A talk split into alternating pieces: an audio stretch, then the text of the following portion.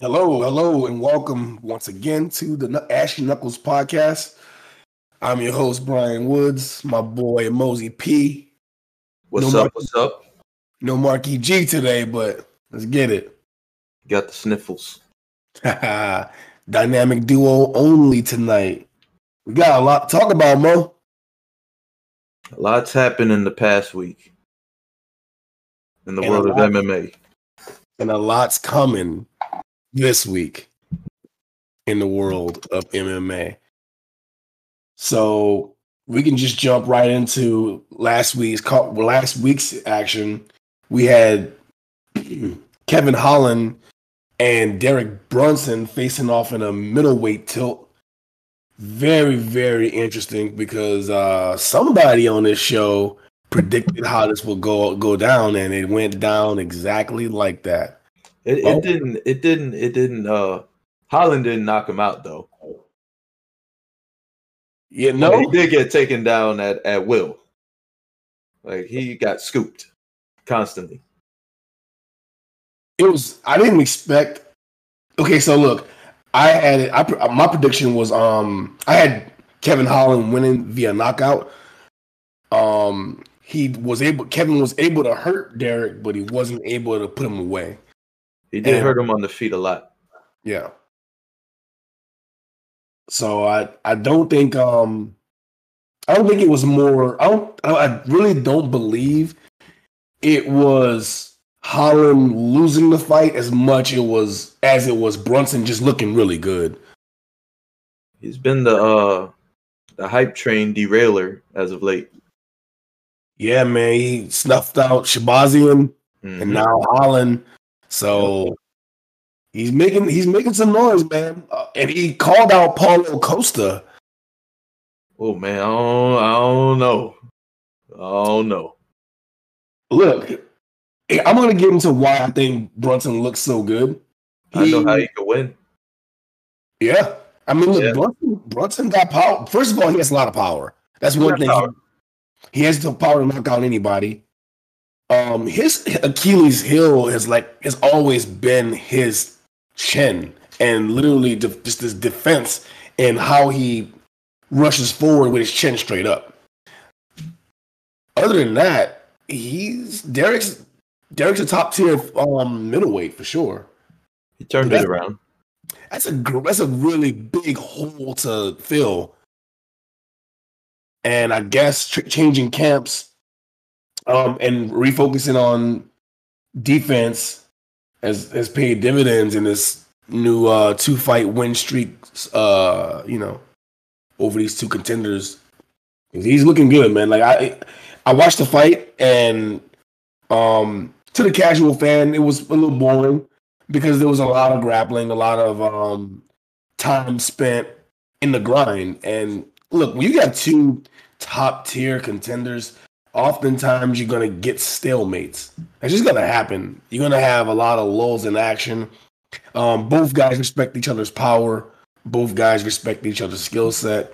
And somebody has to win. So sometimes you get fights where it's just a grind fest, where you have not a lot of action, but to the pure fans, it was a beautiful display of control and technique by Brunson, and I'm one of those pure fans. I got to give Brunson a shout-out for um, executing the game plan and coming away with the dub.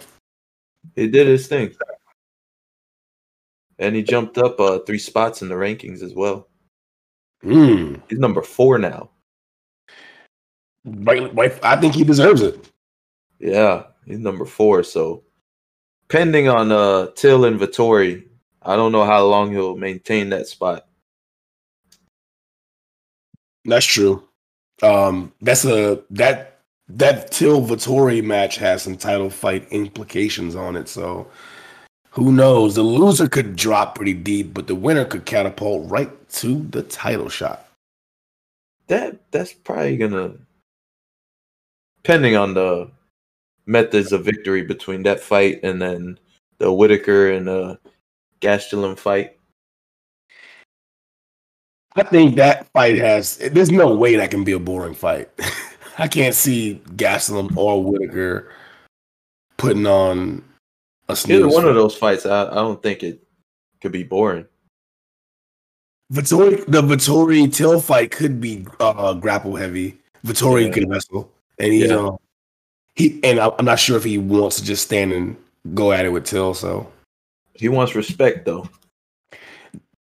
Either one of those four guys, they have to make an impression to get the nod, because like the like like there's no clear cut title. I mean, clear cut guy who deserves a shot at uh, Israel Adesanya right now. So these guys got a chance to, you know, make their case.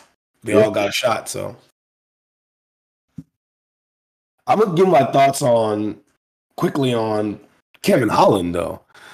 I, now going into the Holland versus Brunson main event, I really thought Kevin Holland was going to emerge as that new contender for Adesanya, that that guy who would just put himself above the rest of the title contenders.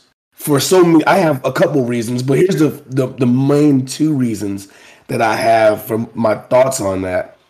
One, it's he's new blood in the division. Uh, he doesn't, I mean, you know, up till right up till now, you know, he was on this long winning streak, and he has the striking prowess and the reach to be able to deal with some of the advantages that Adesanya presents. I thought that would give him a leg up. He may have needed maybe another win, but if he comes out there, knocks Brunson out, gets on the mic and talks a little bit of shit, who knows? So I, I think that him performing, I don't really believe uh, Kevin performed poorly. I just think we don't give Brunson enough credit for his wrestling credentials. I mean, dude is an All-American. I mean, I mean, he's a top-tier D one, D two competitor as far as wrestling was concerned in his um, amateur career. Not in his, I mean, his U F C career, he hasn't shown much of his um wrestling prowess. He's been, most of his wins have come by knockout. Um, but he seems to be getting back to his roots, and he looked damn good. Kevin has some holes. Um, he has some holes. You can't look. I like the shit talk. I love the in in the fight trash talk and all that stuff, but you gotta work. He has to work on his ability to get back up. That look, it it looked eerily similar to how Izzy lost to Blachowicz. Yeah, yeah, very similar. Like almost like, well, not identical, but it was almost the same fight. Eerily similar. It was just look these these tall, slim, rangy middleweights. If they can keep the distance and set their shots up, you see they can put guys away. We've seen that. I know uh, Holland weighed in at one eighty-three. Ooh, so he was way lighter. Oh yeah, Brunson. And Brunson cuts, so you know, yeah, he ain't nowhere near one eighty-five. He's probably close. two fifteen, if any, if anything like that. Like I, I don't even know if uh, Holland cut weight. You know what I'm saying? I listened to him on Rogan, and he has a kind of devil may care attitude toward it. Like it's like he don't really sound like he's ready for. He doesn't have that championship mentality right now. He's just having fun. Yeah, he looked like he has a lot of fun in the cage. He, yeah, like, like I was playing a real life video game. That's what he looks right. like. He, he seemed, I mean, it's it's kind of. I don't know if I mean, look, it's his career. So who the fuck am are we to say like you're doing it wrong? But he, that's a huge opportunity in front that you know. You if you don't, I was listening to his him talk about his diet and his training habits. He doesn't do anything that the top guys do as far as like mental coaching. He doesn't do anything as far as recovery. Um, he does the bare minimum when it comes to like nutrition. Like he eats like shit basically. Um, and he, yeah. So it's, I, I was listening to it. I'm thinking like, yeah, man, that's you can only get by so long on just talent, man. You have to have the discipline to do the work to be a champion. Like, champions aren't, it's not by accident, bro. Like, you got to put in the work. He had all the right things uh, going his way if he would have won the fight Saturday. Oh, yeah. Because he had the the flashy finishes, the highlights, and then he was entertaining on the microphone in the actual fight. So he missed his shot on that one. Listen, listening to Derek talk, I mean, sorry, not Derek, my bad, Brunson. Listen to Kevin talk. Kevin um, sounds like he just wants to fight, period. Like, he has more that, I guess, Derrick Lewis mentality where he's, like, not chasing the strap. He's not chasing the belt. He just wants to fight and fight often. And if that's, right, if that's the, if that's the mentality, then I guess he's going about it the right way. You know, like, he j- just get in there and then see what happens. And that's a that's more of an old-school approach, but... Listen, you when you're competing with the top five guys, man, they're not, they're all, they're dialed in, man. They're dialed in. You're not going to be able to beat them just off your physicality, just off how good of a fighter you are. You got to be prepared in every level um, of the like, when it comes to mental game, um, you're obviously your physical skill set and discipline and preparation. You got to be on point, bro. Oh, that shit is a wrap. Yeah, lose uh, two, three in a row like that, he might be uh, cut. Yeah, that's a that's the thing. Once you start going to the top and ascending to the top, you can only start. You can only fight top guys. You can't go back down. And the the way down is bumpy because, like you like you said, you lose two or three in a row. That's a wrap, man. They don't. Well, he didn't really uh, lose his spot because he was at ten.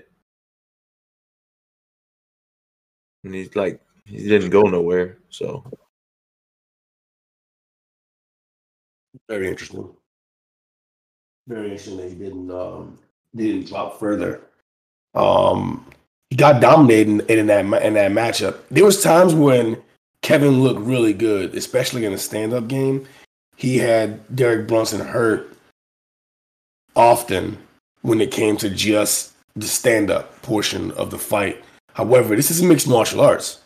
You know, this ain't kickboxing. Like you, there's you got to be able to deal with the grappling.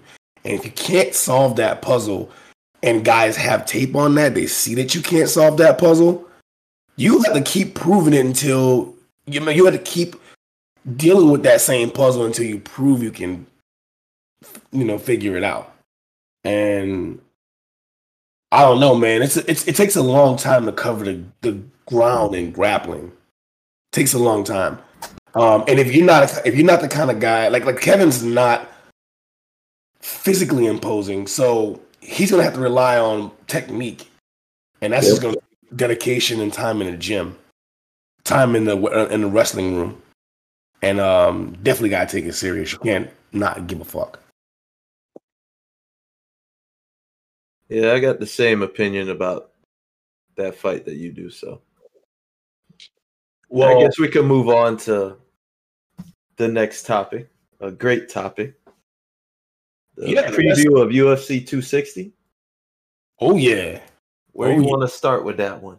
Man, normally I like to start right at the top. You want to start at the top?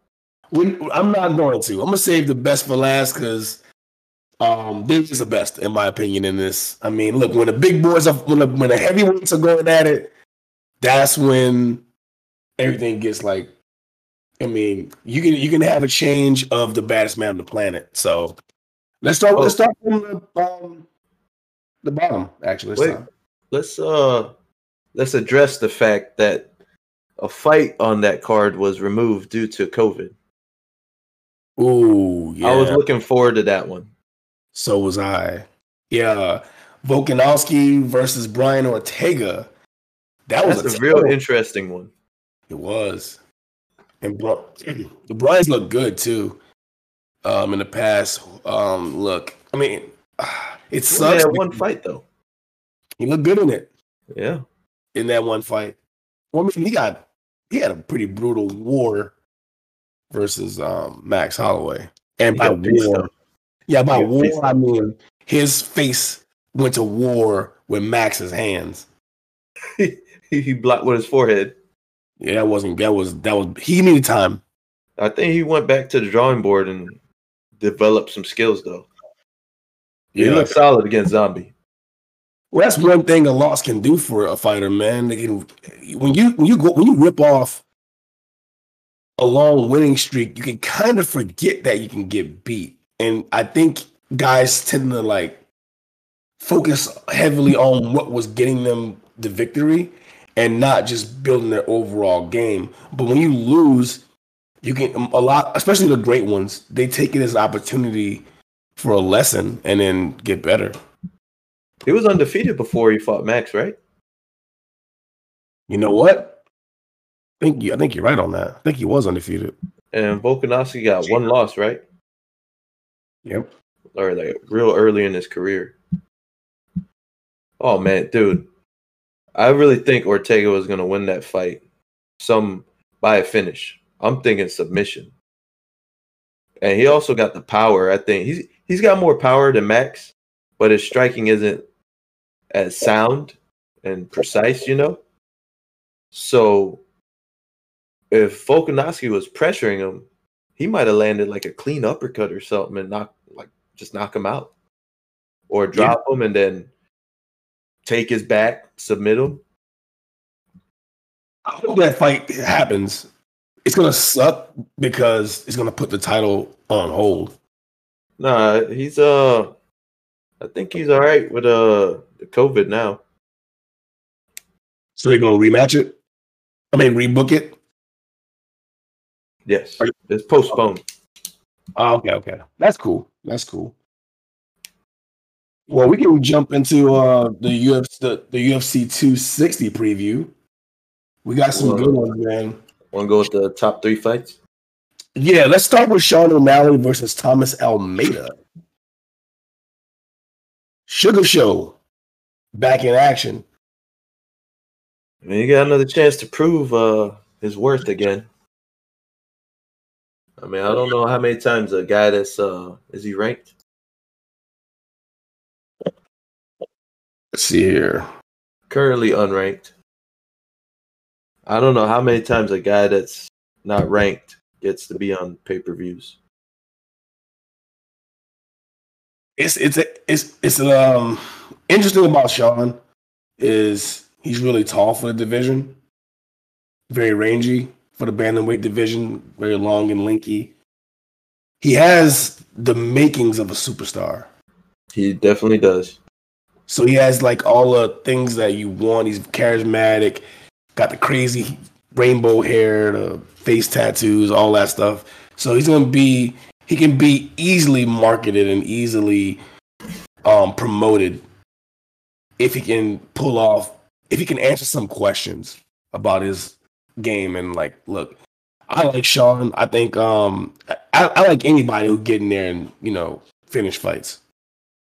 That's, I mean, it's it's a beautiful it's a beautiful thing to see. That walk off knockout that he had versus Eddie Wineland was thing of, a thing of beauty. It was, but he's going against a really talented young guy. Yes, he is. Um, Thomas Almeida, even though he like we talked about before the cast, he he's he hasn't been active. Um, but damn, he has he can put you he can put he can put you away too. That guy has some power. Yeah. Um, I'm excited for this one. Look, I was kind of, you know, teetering back and forth on how I think this fight was going to go. Sean's been struggling with some, Sean O'Malley has been struggling with some injuries. His leg, man, something, I don't know what's wrong with his leg, his ankle or whatever it is. He need to drink some milk or do something. Strengthen up those legs. They're going to be coming for him. I mean, look, until he proves he can be, he can just lap, be durable, like, and stay injury free. Well, the thing is, he has that's his body style, though. He's a tall, lanky guy for bantamweight, but that comes at a cost. You know, he doesn't have, a, you know, a lot of meat on his bones, so to speak. So it's the glass cannon. That's what it's looking like so far in his career.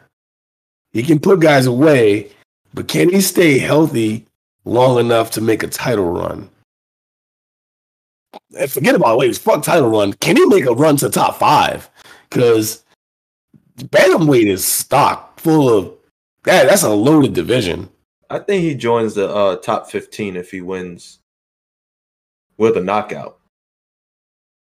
This is a good opponent too, because yeah. um, Almeida, Thomas Almeida is definitely going to be ready for action.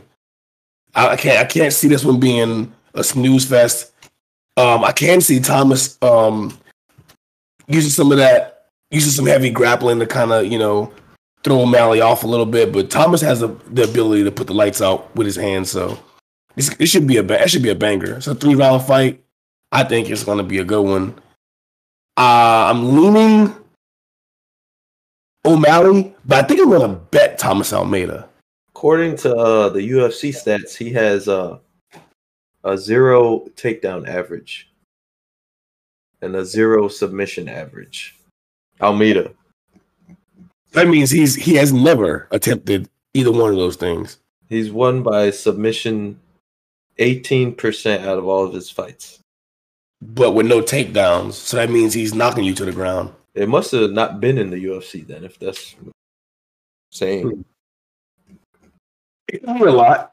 Yeah, that's it, pretty it, crazy. Yeah, that's, that's that's a crazy stat to be that lopsided. So this, I guess, is going to be a stand-in. Well, you know, it's it seems that it will be a stand-in bang type for, like thing, but given O'Malley's reach and his length, I'm not sure if. I don't know. We, we I guess we'll see. But like I said, I'm. If O'Malley's a big betting favorite, which I expect him to be at least a two to one betting favorite, it might be a pick 'em. Yeah? yeah. If it's if it's a pick 'em, then I'm gonna just go with I'm gonna just roll with O'Malley. If O'Malley's a big favorite, two to one plus, I'm gonna take Thomas. I'm gonna take Thomas Almeida. I think um, I feel like this fight should be a pick 'em, and it's basically a flip. But if I can get some odds on a flip, I'll take the, the odds. I think matchup-wise, this is a close one. I don't see anybody having a distinct, like a real big gap in it uh, or advantage in this one. Yeah, I'm just watching it as a fan. No picks. You know, I'm always gonna. I'm always gonna enjoy watching it as a fan. It just feels a little bit better at the end if you had something on it. yes, yes, it does. A little bit. All right, so, worse. so this next one, we got Tyron Woodley against Vicente Luque. Ooh, got some welterweight action. Well, um, Luque's tough. Very, very tough. He bringing it. He's looked good too. The last, I mean, since he lost to Wonderboy, he's looked really good. I believe he was on a streak before he lost to Wonderboy too. This is a very, this is a very interesting matchup. I look. I'm gonna start by talking about Woodley a little bit.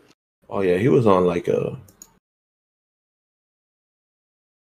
Woodley went from being the champ. The one seventy pound champ, defending his title a couple times, and was in an argument for, you know, best welterweight of all time type stuff. You know, if he can keep defending, to man, man, man, this dude hasn't won a round in like four fights. Three, three, three. Well, his last three fights was Kamaru Usman for the title, in which he got completely dismantled. Shut the out. Next fight was versus Gilbert Burns, where he just got fucking throttled. Another shutout. And then we all know the third fight was against Colby Covington, and Colby was well on his way to shutting him out before the rib injury. Yep. And he looked like he looked to me. he looked like a guy who's not interested in being in there. Like, he looked like he was matched, overmatched. And that's crazy to think for a champion, that he's overmatched against, you know, anybody. Did you see uh, during the fights, at times, he would look up at the clock? Yeah. Crazy, right? Like, yeah, I'm like, what the fuck is going on? How do you go from being the top of the mountain, the best guy in the world at that division, to look, he's on the, he's on the verge of, if he loses to Vicente Luque, that's four in a row, bro. And now we're talking about, like, we're making Bellator comments now. I'm trying to think if there was ever somebody else that lost four in a row that stuck around, that got a, a one last chance. Pettis?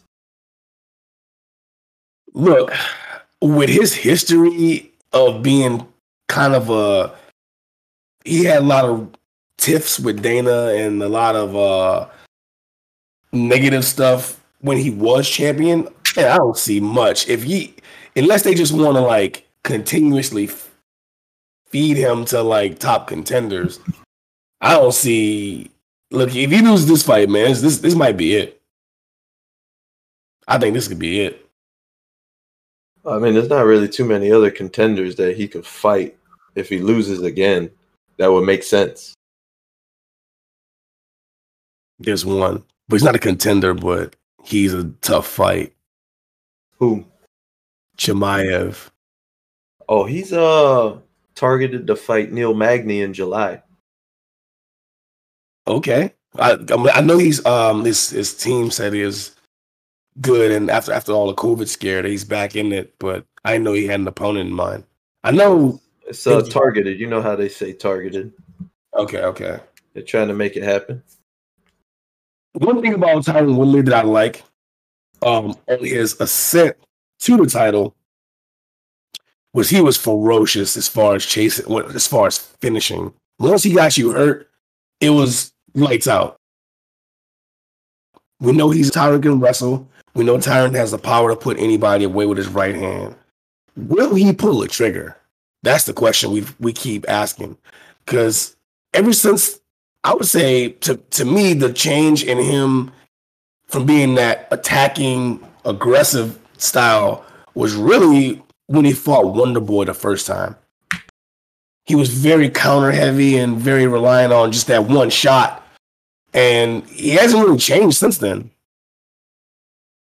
And the results have been boring at times, Damian Maia, and everything else has been pretty much, I mean, the only success he's had last win, was the last win he had, it was against Darren Till. That was pretty impressive, though. That was very impressive. Because Darren Till is a, a, a legit middleweight who can yeah. probably be a two oh five-er. So that was definitely impressive by Tyron. But, man, I don't, I don't know, man. With, with, when it comes to, like we said about the same thing that we were talking about when it comes to, with Kevin Holland.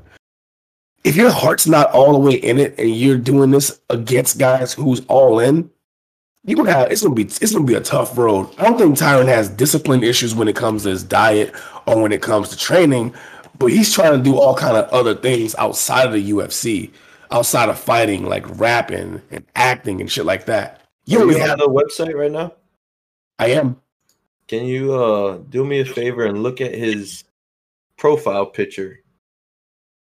Tell me, does he look like he want to be there?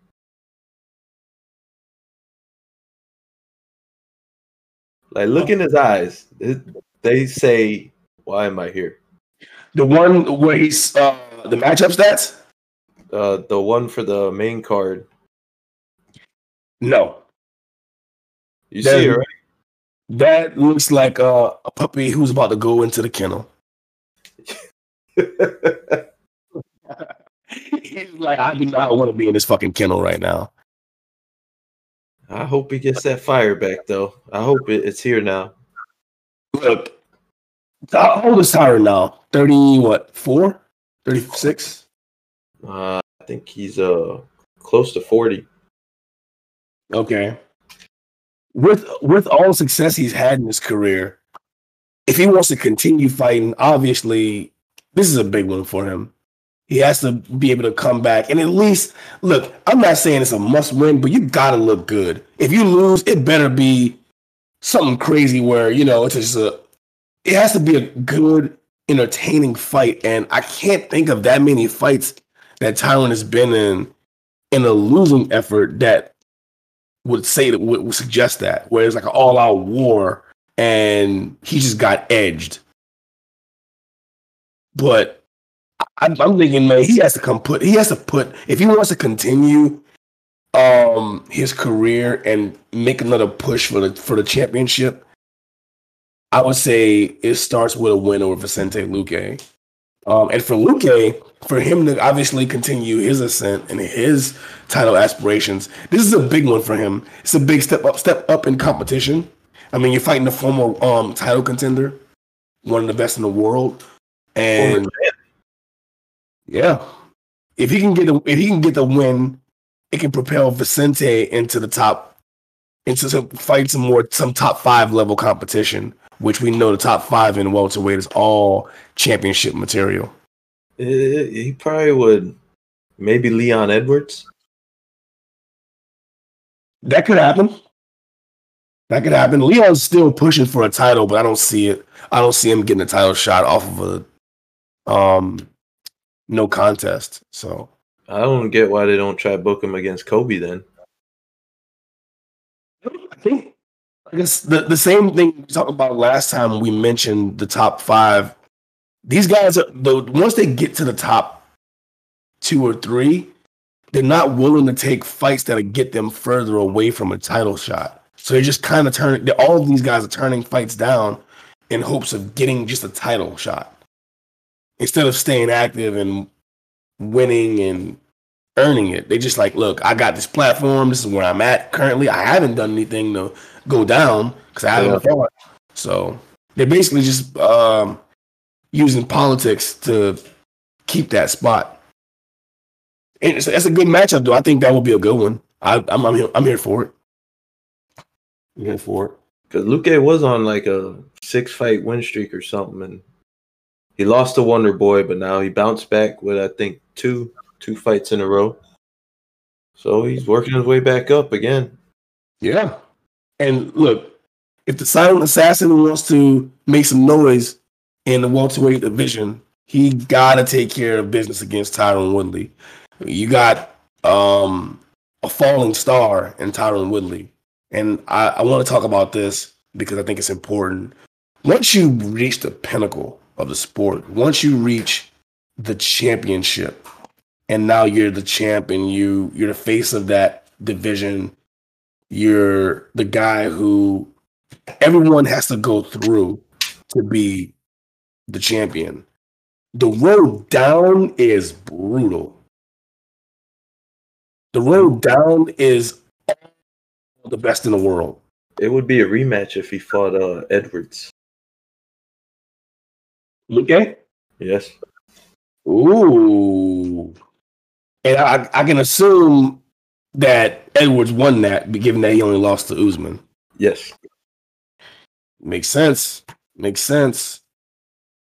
Um, look, this is why I give credit to a lot of the guys who are who maintain that title um, once they become champion. Because once you, like I said, once you become champion, you're only fighting the best in the world. You can't get a tune-up fight. You're not fighting nobody in the top thirty. Everybody's the cream of the crop. Yeah, that's what's so happened to Tyron. Yeah, well, he's, so you just you mentioned earlier his law. His look at his four last four fights. The four best guys in the world. He lost to one, two, three in their division. Literally, the champion, number one contender, and number two. To say he lost is a little bit of an understatement, though. He got he got dominated by one, two, and three, and that's that is what that's my point I'm trying to make right now. Is it's really tough sell for me to think that you're gonna be able to get back to the top when you got it's not even competitive. Like you got dominated by the top three guys in the world. and you're the champ, you're the former champ. You know what I mean? I look, I listened to his uh, countdown interview, and I listened to some of the stuff he's saying, and it sounds like, you know, he's saying the right things. He's saying like, oh, you know, I got a de- rededication. I'm ready to go back at it. But I don't know, man. Like, I think this might be the end of the road for him. He had Tyron had a great career. If he can bounce back uh, with a win, he can continue that career. But look, man, I I don't see that fire anymore. I see a guy who's probably transitioned into acting and and rapping. He always says that. Yep. Every loss since Usman, he said. I like the guy. Like I, I love watching him fight, but he's just not the same guy he was three years ago. Oh man, look, I mean, time is not kind, and a fighter's career ages like milk. So. I'm I'm cheering for the I'm cheering for the homie. I'm I'm a big I'm a big Tyron Woodley fan. I'm hoping he comes out, knocks Vicente Luque out, and continues to move up. But I don't see it. I haven't seen it, and I'm not willing to put my money there. I would probably be taking Luque, especially if Woodley's a favorite. Ah, uh, man, that's another one, man. It's gotta be like both minus one ten, both of them. I don't know. I think this, I don't. I don't think so. I, I can't see this being a flip. I mean, the skill set matchup is interesting, very interesting. Because um, look, we know Tyron has the wrestling credentials. He can pull off some stuff, but I don't know. I guess we'll see. You want to you want to go right to the big kahuna? Oh, the uh, biggest dog in the yard. Yeah, yeah. This hey. man. This is a highly, highly anticipated rematch in the U F C two sixty main event. So we got Stipe Miocic, or as well, Stiopic, I don't know what you want to call him. You know what I mean? Immigrant mentality, heavyweight champion, baddest man on the planet. Um. He has the credentials, Stipe does, to possibly be the greatest heavyweight of all time. I mean, he's defended the title more than any heavyweight in history. And he's lost and won the title back, which is a true sign of a champion. What's, what, the things that I gave Tyron, Wood, Tyron Woodley criticism for, of, you know, losing and then obviously you got to face top competition, continuing to lose. Stipe lost and then won his title back and then won again versus the same guy that took the title from him. Um, so his last three fights was all D C, but champ is the champ, and you the champ until you somebody takes it from you. And Stipe look, looks damn good. He's about to have three fights in a row that are all rematches. Yeah, literally. Lot of lot of same opponent. Francis though uh, is definitely the scariest looking heavyweight outside of Derrick Lewis. Um, Francis. What do you mean by uh, their performance in the octagon or looks? By looks, Francis got it by a fucking mile. Yes, Francis got it by a mile. Francis looks like what you think a heavyweight fighter champion should look like. Yes. He looks exactly like an action figure you would draw up in a, in a fucking anime or a cartoon. Um, and his story is insane. Like, uh, coming from Cameroon and his path to um, just to get to America in general was like, it's a story that's, I don't know, it's, it just, it's, I don't see how this is such a difference in both Francis and Stipe's approach to fighting and approach to stardom, where Stipe tends to like shy away from the camera and he's more workman-like, more, he's still a fireman, even though he's the heavyweight champion. That's great. Where, yeah, Francis embraces the, the superstardom. where he's he's driving Ferraris and partying up with, like, you know, celebs and, you know, doing modeling photo shoots and all that type of thing. And they both have that, like, immigrant type background where they came from. Well, Stipe's, I guess, I guess first generation, but um, Francis could barely speak English when he came to U F C, and now he he sounds better than Stipe on the mic. Like uh, sometimes Stipe, he he sounds like he got C T E, but then other times he sounds normal. He don't sound like uh, Peter Griffin from uh, Family Guy. Yo, I, Stipe is the only dude that I swear, like, he doesn't look like it, but he needs the the ball, the bouncing ball, or captions. I'm like, what the fuck is he saying? uh oh man, it's an interesting. It's a look, really, really interesting rematch, because in the first fight, we all know Francis um, famously came out and gassed pretty early in the first round of a five round fight. Yeah.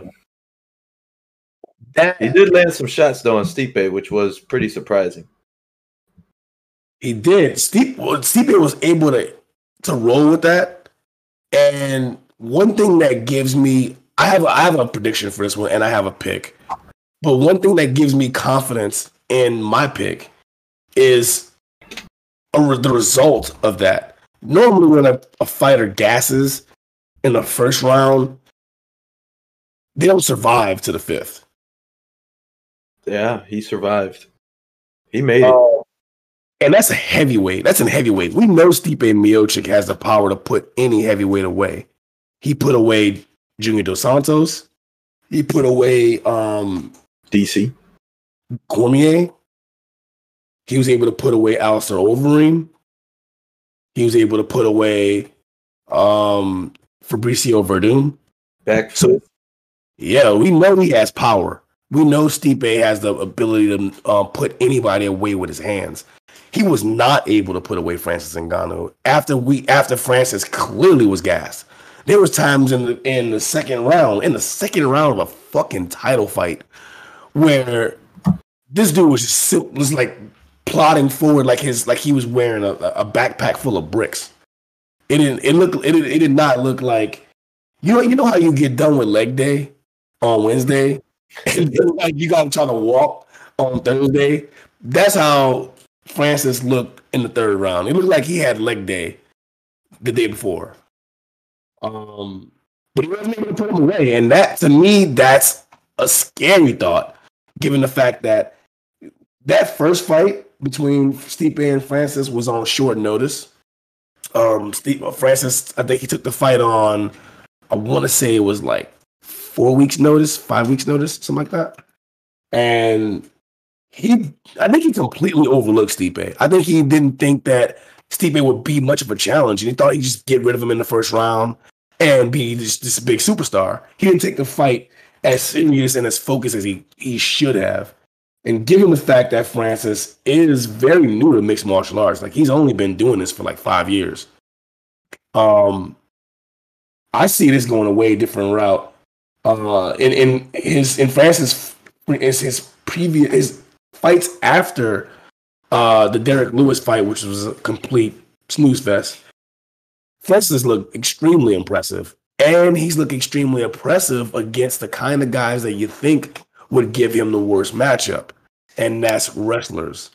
He knocked out Cain Velasquez and knocked out Curtis Blades, both two guys who are very wrestle heavy and can present problems for anybody. Um, but the thing is, for me, and I want to hear your opinion on this, do you think there's been much change in Francis? I we haven't we obviously haven't gotten to see it because none of his fights have lasted past the first round.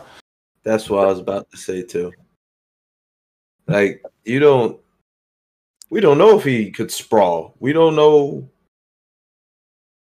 how, if he got good underhooks and, you know, what. All we see is him sleeping people.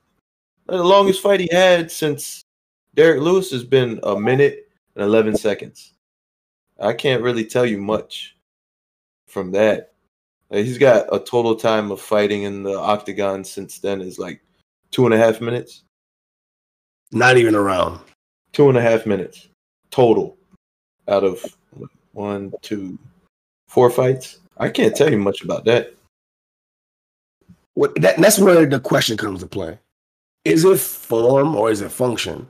Because I think it's just the fact that these guys, no one can survive that long. Like once he hit, once he hits them, it's just like, what are you gonna do?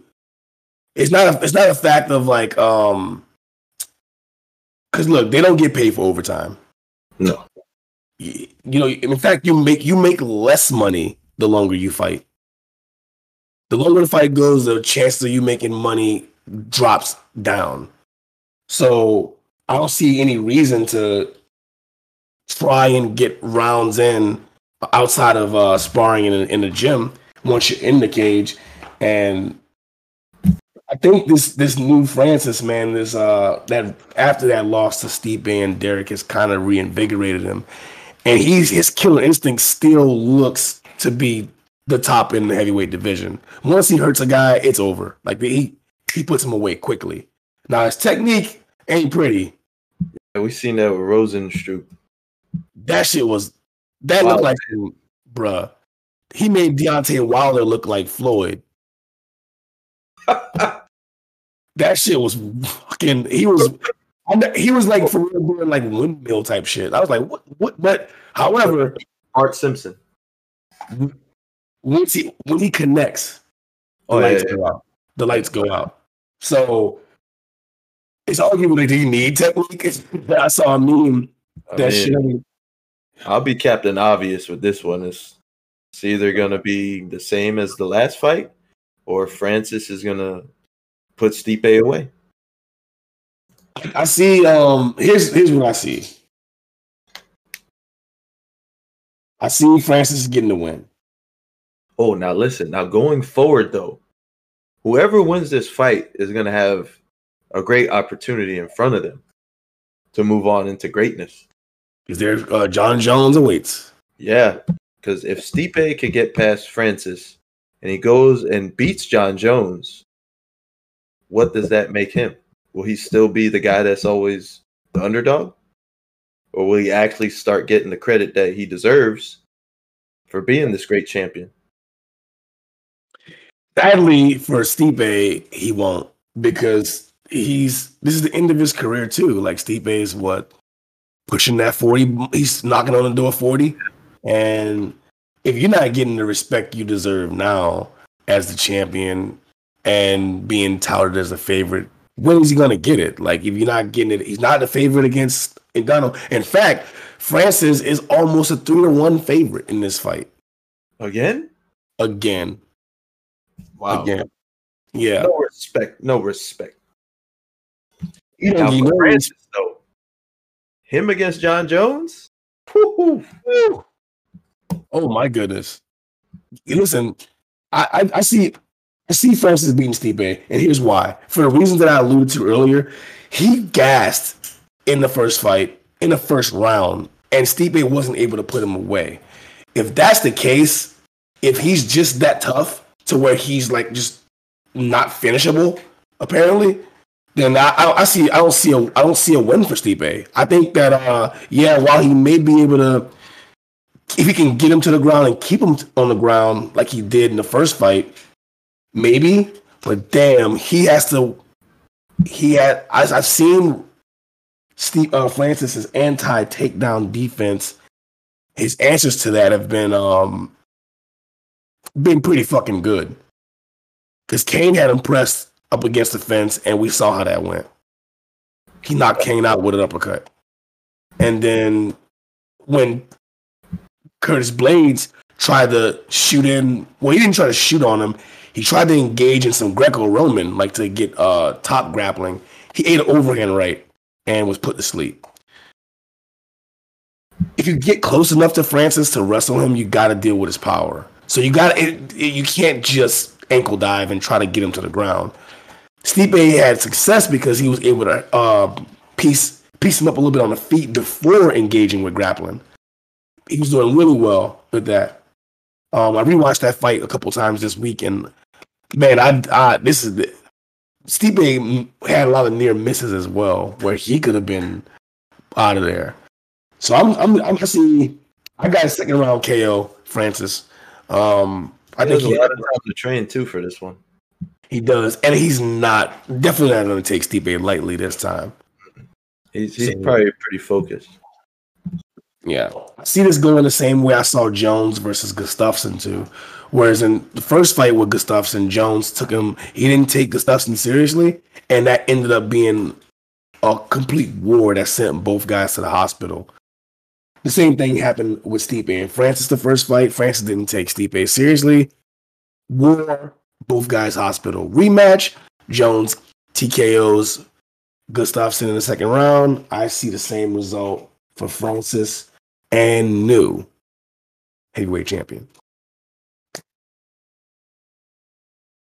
I do think Stipe is going to be uh, game enough and guile enough to survive the first round, but I don't think Francis's um, game plan, especially with Kamaru Usman in his corner, I don't think his game plan is going to be go balls to the wall, first round, get a finish. I don't think that's going to be the plan. I think they're going to figure out a way to keep it standing, keep it, keep some, keep a good distance, good pace, work some jabs, and then go for power when it presents itself. It should be a good one. And like you said, the winner, Jon Jones awaits, so... He got his quarter up on the desk. He's he, he's next. Yeah, I can't wait to talk about that one. Woo! Whoever's fighting Jon Jones,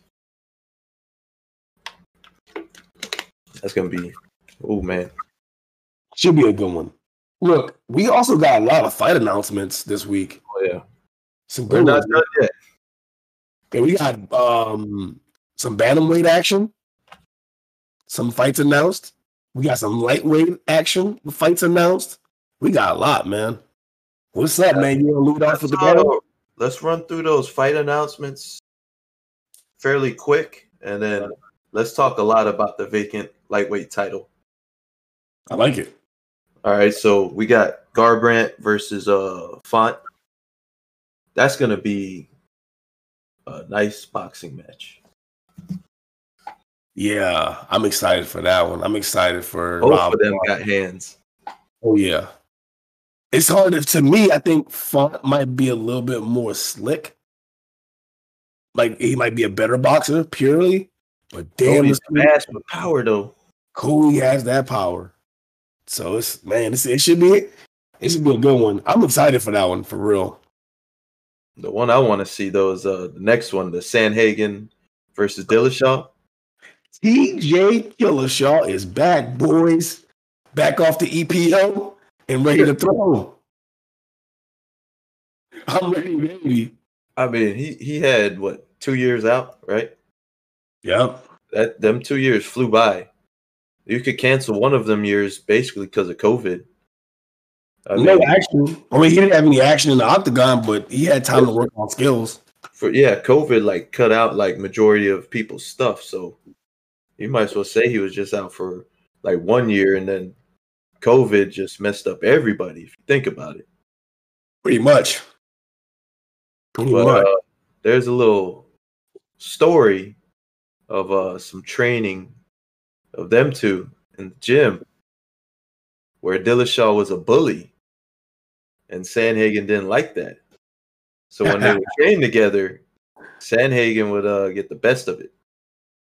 Ooh, I don't know Ooh. how true that is, but even if, even if it's a hundred percent true, I put zero stock into what a guy does in the gym. Um, I don't. I don't. We we've seen so many times where guys will leak footage of getting the best of a guy in the gym, and then they go into the cage and they get like worked. Because it's, it's not the same thing. Like, when you're in the gym, you're comfortable. No one, just no eyes on you. You can, you know, the other guy might not be taking it as serious. The other guy might be just trying to work on technique while you're going balls to the wall. So it's hard to tell if you're getting one hundred percent effort. And now, back in the day, where you, um, those guys from Shooto Box, where they would basically just like fight, and it would be a fight basically in sparring. Like it wasn't a sparring match; it was just a straight up brawl. Even then, you're not. There's some guys who are just really good in the gym and they can't transfer it to the big show. So I don't put too much stock into that. I like. I mean, I'm to, in this matchup, I'm leaning Dillashaw. Oh, man. I don't know. I'm leaning Dillashaw. Sanhagen looks good, though. I don't think it's going to be a blowout. Uh, man. It's like the old guard versus the young guard, even though Dillashaw's not that old. But Sanhagen, he's a young man on the, the rise right now. Mm-hmm. He's man. another he's and he's a really tall bantamweight as well. He's another one that's tall and lanky for the bantamweight division, similar to Sean O'Malley. Um, except I think after that uh, Aljamain Sterling loss, Corey Sanhagen has turned it up a lot. Like he's he looks hungry and ready to kill. I don't I don't know if um we have we have, we just haven't seen T J, but the T J that we saw before him killing himself to fight Henry Cejudo and the, all the E P O shit, T J was a motherfucker, bro. Oh yeah, I mean that fight with uh, Dominic Cruz that he lost the title and that was that was really close. Mm-hmm. It could have went either way. Mm-hmm. And then when he fought uh Cody for the belt. He was losing that round, the first round. I think he finished him in the second round knockout, right? Yep. Then in the second fight, he just, same thing, just beat him, knockout. So, he's good, but we'll see. We'll see if the two years out, if he has that ring rust. I'm thinking it's going to have the opposite effect. I think I think that the two years off will give him time to just.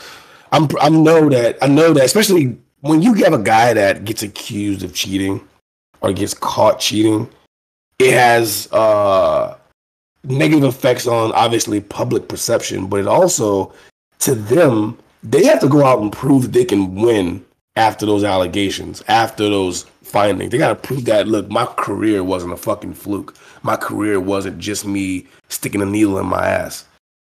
So I think having those two years off probably lit a fire under T J, and that's why I went with T J in my pick.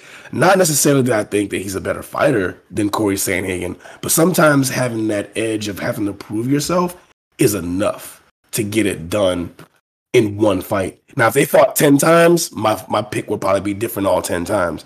But this this one fight, I think that um. We're going to see, obviously, um, a very hungry, very motivated T J. And I think that uh, will spell for a fireworks. So we'll see who comes out on the end of the other, other end of that. Yeah, those I fights uh, don't come around till May. So got we got some time. We got some time. And uh, up next, we got uh, Tony Ferguson versus uh, Benil Dariush. Woo! El Kakui back in the mix, and Benil Dariush. Look, the last time I saw Benil compete, uh, he took on the Jakar Close in what was a that was a barn burner, man. That was a crazy, crazy war. And there was a time, there was a time where I thought in that fight where I thought Benil was going to sleep. Like he was yeah. hurt.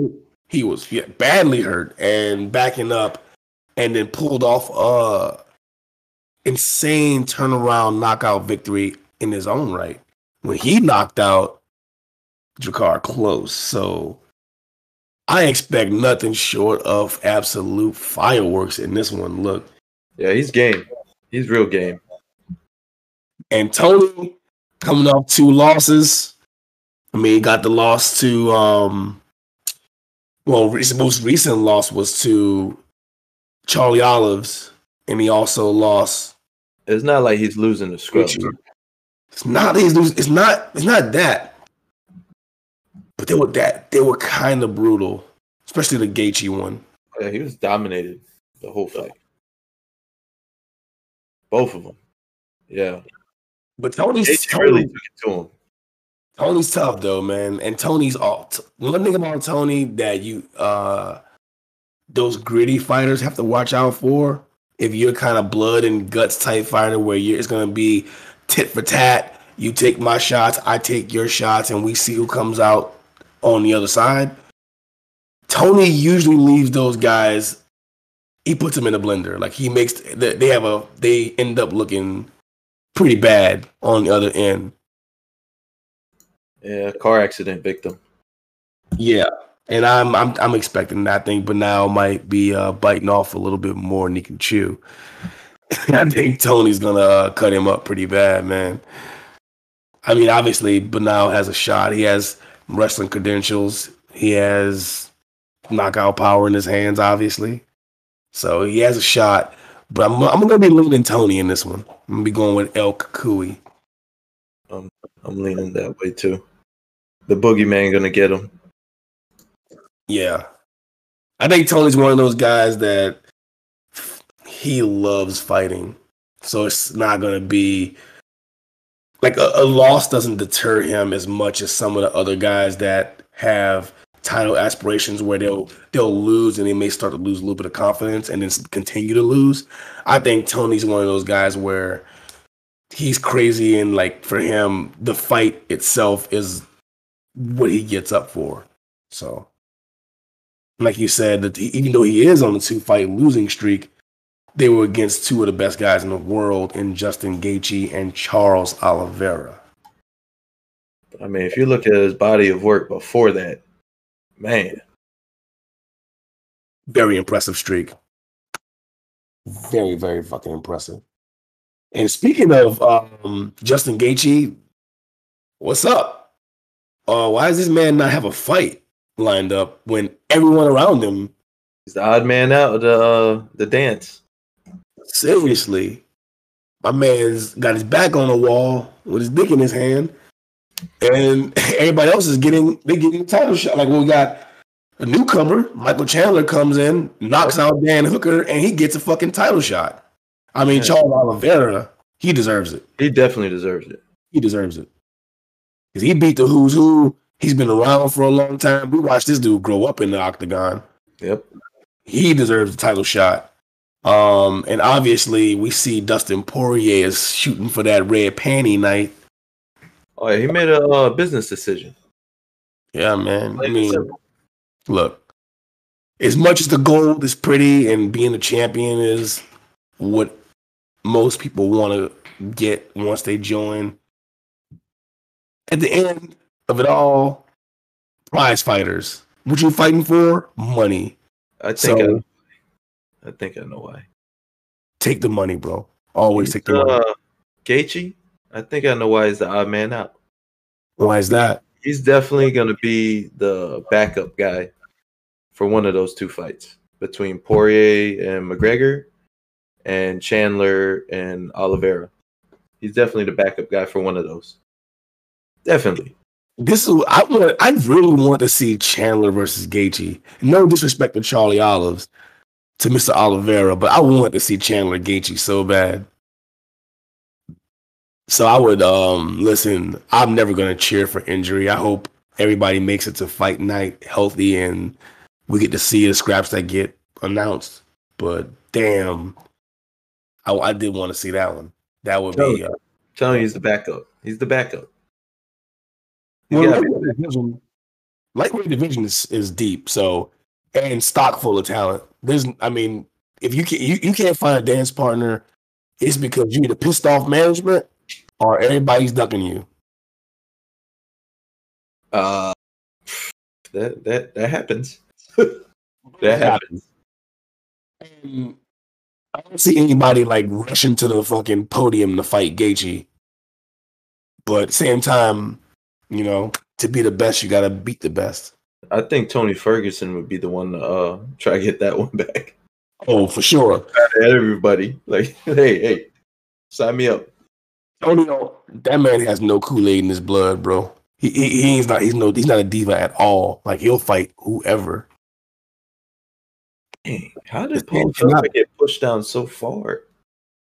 What's up? Paul Felder, like, how did he get pushed down so far in the rankings?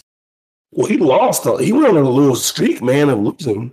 I he lost. He higher he lost. Than huh? I thought he was higher than where he was. Oh, yeah, he is on a little losing streak right now. Yeah, he went. He had a war with Dan Hooker where he lost that one. That was a war. And then, you know, obviously the pre- the previous results to that before that. So I like him. I love. I, I think he's a good fighter for sure. I, I mean, obviously he's a good fighter. He's fighting in the fucking U F C, but I like him on the mic. He's a commentator a lot. So he's fantastic on it. Yeah.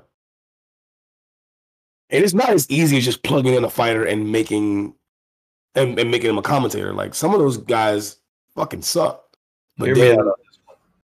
What's Hear me up? Out. Does R D A got a fight coming up? I don't think so.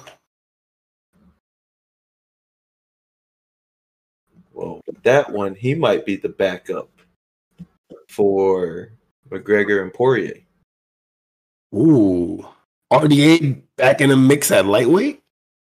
Yeah, he uh, just fought Paul Felder back in November. Yeah, I think like lightweight might be a better fit. Yeah, those wow. guys at one seventy were too big for him. Yeah. I think that might be a better fit. Um, yeah, that's, that'd, be, that'd be good. That'd be good. Oh, and uh, Miesha Tate came out of retirement today. Cupcake. Miesha Cupcakes. I wonder why. Hey, man. There's not a lot of contenders for Amanda Nunes. She's the one who she beat for the belt, though.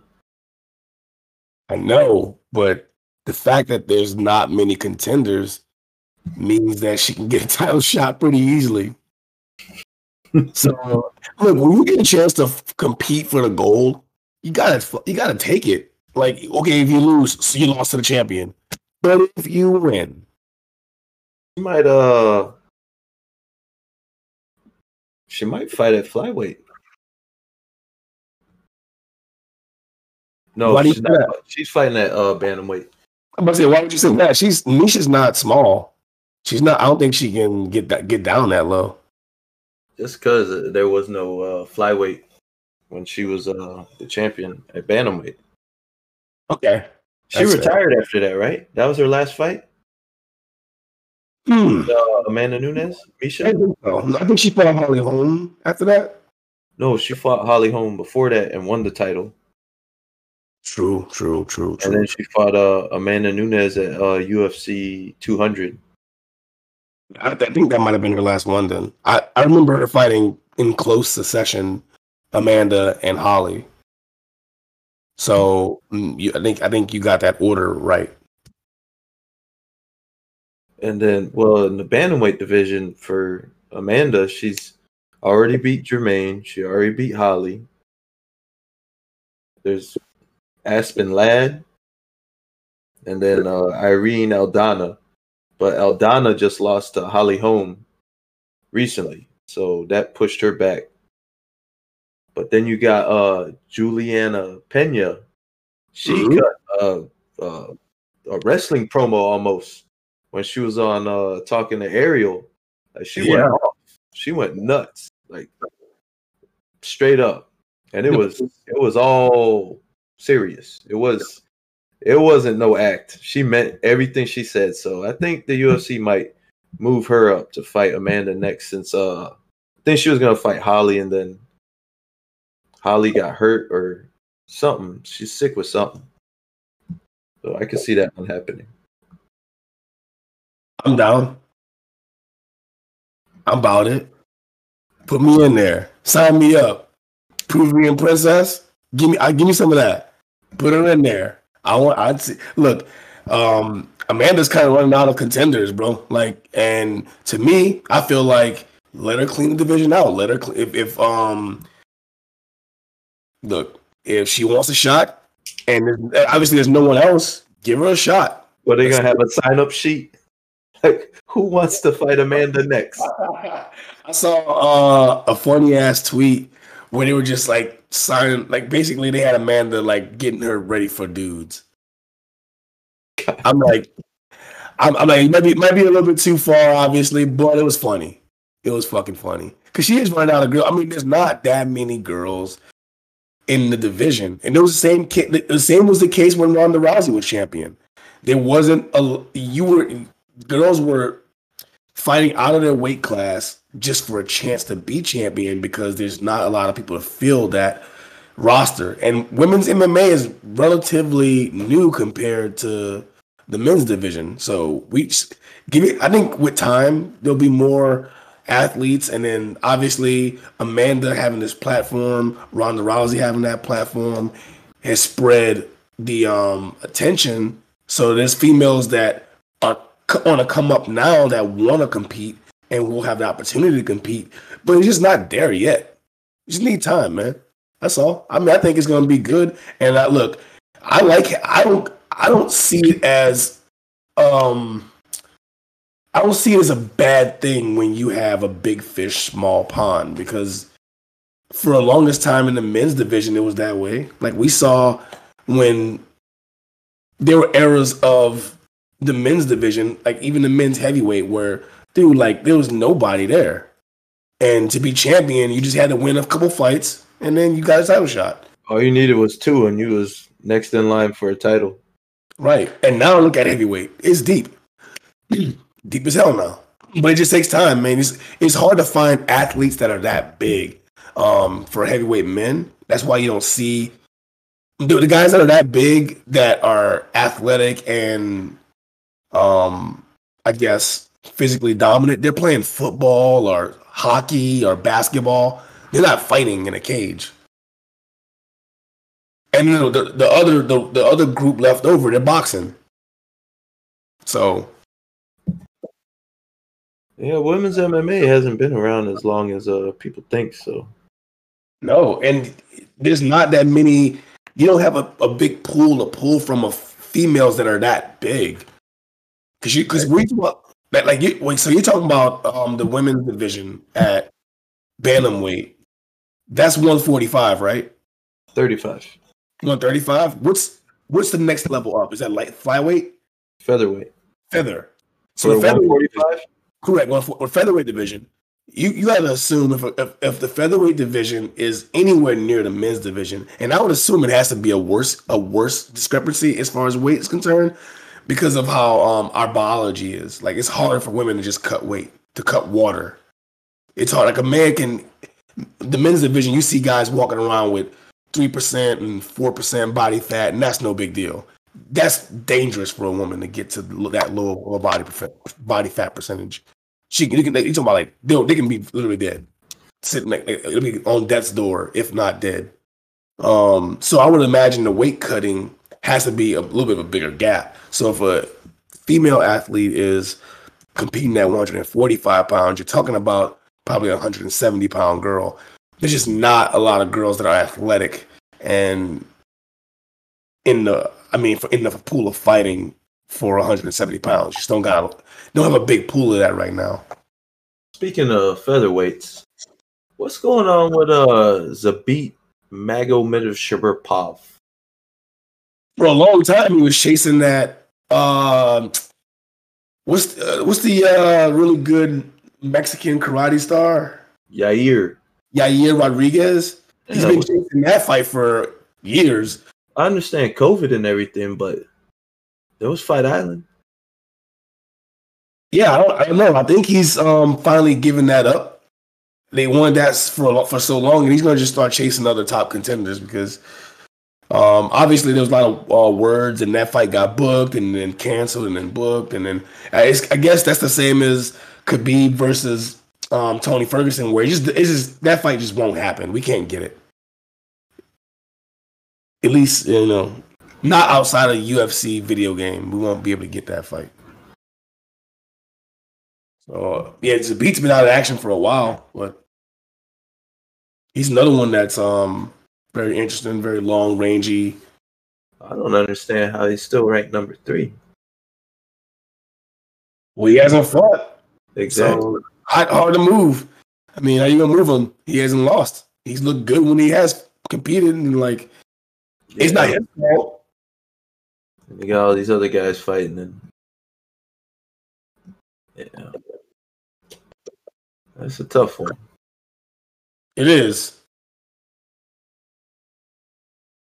That's a good fight if they do make it happen. It's a beat against Yair. It was one. It was the same the same matchup that we wanted with Tony versus um, Khabib that we didn't get for forever in the lightweight division. That fight, um, we were talking about that fight three years ago, man. Yeah, and it never came to fruition. So who knows if it ever will.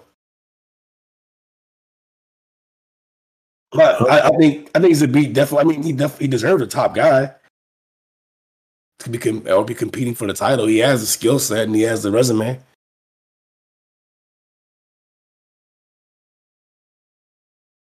I mean, how many flyweights? This is this is that's a really deep division. I just, I just thought about it. Jeez, man, that's that thing's loaded. What, featherweight? Yeah, yeah, they got they got.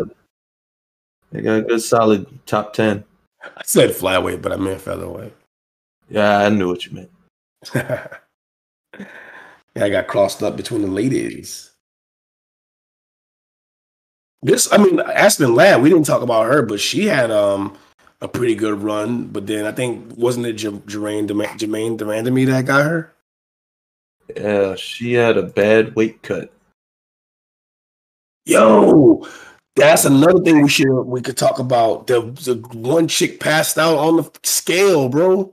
Oh, they picked her up to help her weigh in some more. Like again, like they try to have her weigh in again. Like what That's, kind of nonsense is that? Now you see what I mean about this weight cutting bullshit. Yep, I'm telling you, bro. You gotta find a way to get this out of the sport, man. It's not good. It's, it's not good for it's not good for anybody. It's not good for the athletes. It's not good for the sport. It's not good for anything. The only thing it's good for is having bigger fighters compete at a small weight class, smaller weight class. All it's good for. It's sanctioned cheating, bro. They're gonna have to add the one F C rules or something, the hydration tests and everything. Yeah, but then it they'll just shuffle around all the divisions. That's fine. But they're going to have to add more divisions for the weight. But I'm fine with that, too. Yeah. The only, the only true constant in life is change. So, gotta, gotta change something. That'll wrap up um, this week's episode of Ashy Knuckles Podcast, the podcast by M M A fans for M M A fans. Um, Mo, you got any closing thoughts? Uh, I'm just an excited dude waiting for this weekend's results. Oh, man, I've been waiting for this rematch for a long time. So I really hope Jon Jones is there and he, like, walks into the uh, cage and they do it old school style. Ooh, you know what? Well, you know, he, he. I'm pretty sure he'll be in attendance, given that Khabib was at fight night for Holland and Brunson. Well, he was just chilling out there, right? He was just chilling, but he was talking. Kevin Holland was talking to him. Yeah.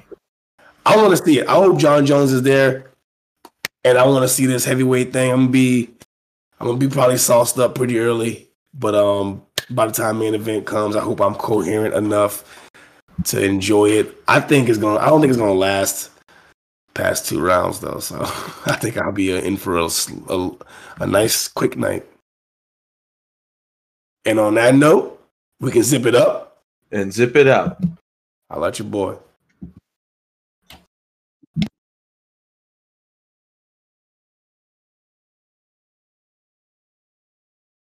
Oh, Craig. La, la, la, la, la, la, la, la, la.